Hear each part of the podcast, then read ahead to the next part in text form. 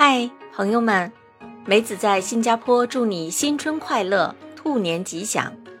最近啊，在新加坡的南洋理工大学学校新春嘉年华活动展板上，因为使用了农历新年，没有使用华人新年，遭人私自涂抹，改成了华人。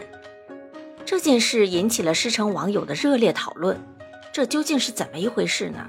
在东南亚地区。到底将春节称作什么呢？欢迎收听《乐活南洋》，芝芝梅带你聚焦东南亚。根据网友的描述，南洋理工大学不允许在校园的活动中使用 Chinese New Year，也就是华人新年。难道这是对华人学生的尊重吗？南大的发言人表示啊，学校有来自中国、韩国还有越南等学生和员工。他们在这段时期纪念和庆祝他们的新年，使用“农历新年”这个词，本着多样性和包容性的精神。但其实春节在国际上有几种说法，第一种就是 Spring Festival，还有就是 Chinese New Year，还有一种说法叫 Lunar New Year。对于中国人而言，春节是一年之中最隆重的节日。那么英语国家的人通常都是用 the Spring Festival，还有 Chinese New Year 来表示春节，这两种表达的接受度都很高啊。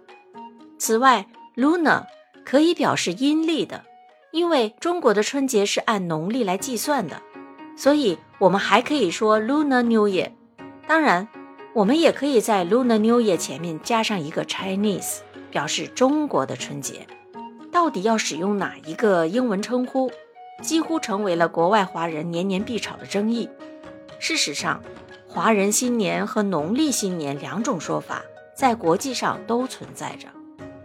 但是梅子个人认为啊，真要深究的话，春节就是我们中国人的传统节日啊。中国的农历不等于阴历，仅仅根据月亮周期而制定的阴历，那是伊斯兰教历。中国的农历。是既根据太阳周期，又根据月亮周期，阴阳合二为一的历法。现行的公历啊是太阳历法。我希望其他国家都应该尊重中国人的文化传统，即使是一个名称。